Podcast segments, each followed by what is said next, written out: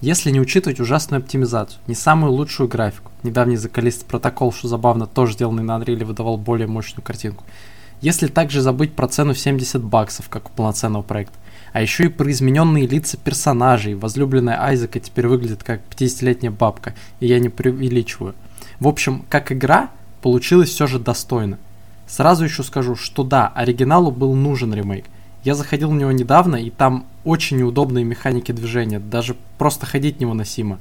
Ну и костюму очень не хватало детализации, там буквально пару спрайтов было. Тем не менее, оригинал до сих пор является игрой с революционным подходом к интерфейсу, вписанному в окружение игры, а также интересным подходом к боевой системе, где вы обязаны расчленять противников, а не их хедшотить. И при наличии сиквелов в 2023 году Dead Space 2008 уже не имеет особой ценности.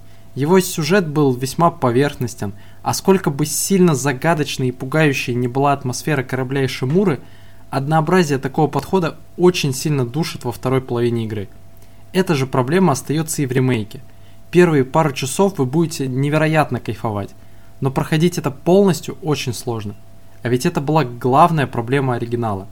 Но я думаю, авторы не могли рисковать и прям кардинально что-то менять, так что им пришлось сохранить эту олдовую концепцию. Это еще, знаете, со времен Doom 1993 года или Half-Life 1998. Вы всю игру пытаетесь выбраться из однообразного комплекса и в конце один небольшой уровень на воле. Но я бы не поставил ремейку палец вверх, если бы он не был так грамотно слеплен геймплейно.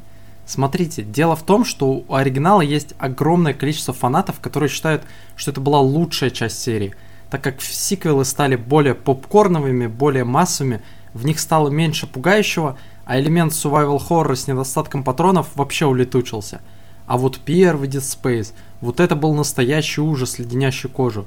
А, я никогда не был согласен с данным утверждением, потому что и первая часть тоже была слишком шутерной. Я проходил ее лет в 15, меня не пугали ни звуки, ни скримеры – Недостатка патронов я особо не испытывал. Я постоянно закупал патроны для лазерного пистолета и горя себе не знал.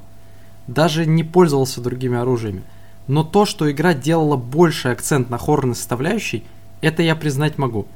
Тем не менее, я не считаю, что этот аспект прям необходим серии. Все же я полюбил вторую и третью часть за брутальность, сюжет, геймплей и систему апгрейдов разнообразного оружия – а там ведь такой огромный скандал был. Главный творческий директор игры ушел из компании за смену направления серии на более шутерную.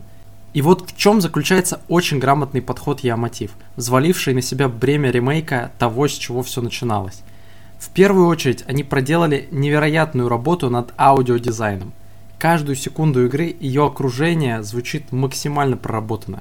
Механизмы корабля, туша некроморфов, сердцебиение вашего персонажа – раненый голос при низком уровне здоровья.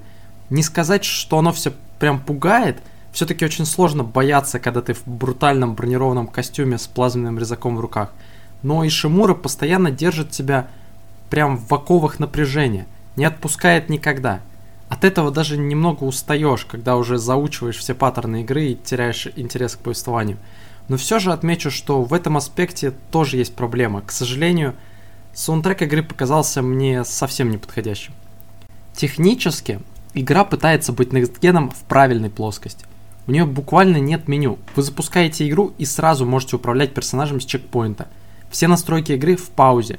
Это очень похоже на технологию Quick Resume с Xbox. А также сам корабль Шимура сделан абсолютно бесшовно. Нет никаких подзагрузок между уровнями, что тоже очень приятно. Наконец-то SSD раскрывается, а не просто графодрочерство. Также пробегусь по другим плюсам. Хорошие дизайны иконок расходников, красивые рекламные постеры и шимуры, интересно поставленное освещение, хорошие правки оружия. Например, пиломет теперь может несколько раз отрикошечивать от стен и попасть в том числе обратно в вас. В истории, хоть и оставшейся поверхностной, прокачали характеры персонажей. Ты немного даже проникаешься к ним. Самому Айзеку дали голос и реплики – но вот брутальности кат-сцены с второй и третьей части вы тут не получите. Мне вообще показалось, что во многих моментах как-то фов не очень корректно подобран. Даже в обычной игре как-то слишком близко тело Айзека к нам, что ли. Хороший баланс сложности на среднем уровне. У меня никогда не было большого запаса патрон, приходилось жонглировать оружиями. Запас жизни был в основном на желтом уровне. Я реально старался часто экономить ресурсы. Survival Horror аспект работает. Игра не прям мясной шутер, где ты прешь как танк. Я вот не знаю, кстати, это я где-то проглядел, или разрабы реально очень хорошо запрятали схему для крафта патрон для лазерного пистолета. Лично у меня ее не было, я не мог закупать патроны для самого имбового оружия, что дополнительно мотивировало меня играть осторожней. Но вот тут же уже есть большой минус для фанатов хардкора. Сложная сложность наоборот не работает.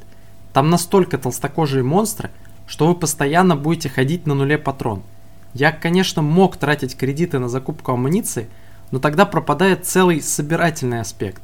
В Dead Space можно бесконечно закупать батареи для апгрейдов по 10к кредитов каждая.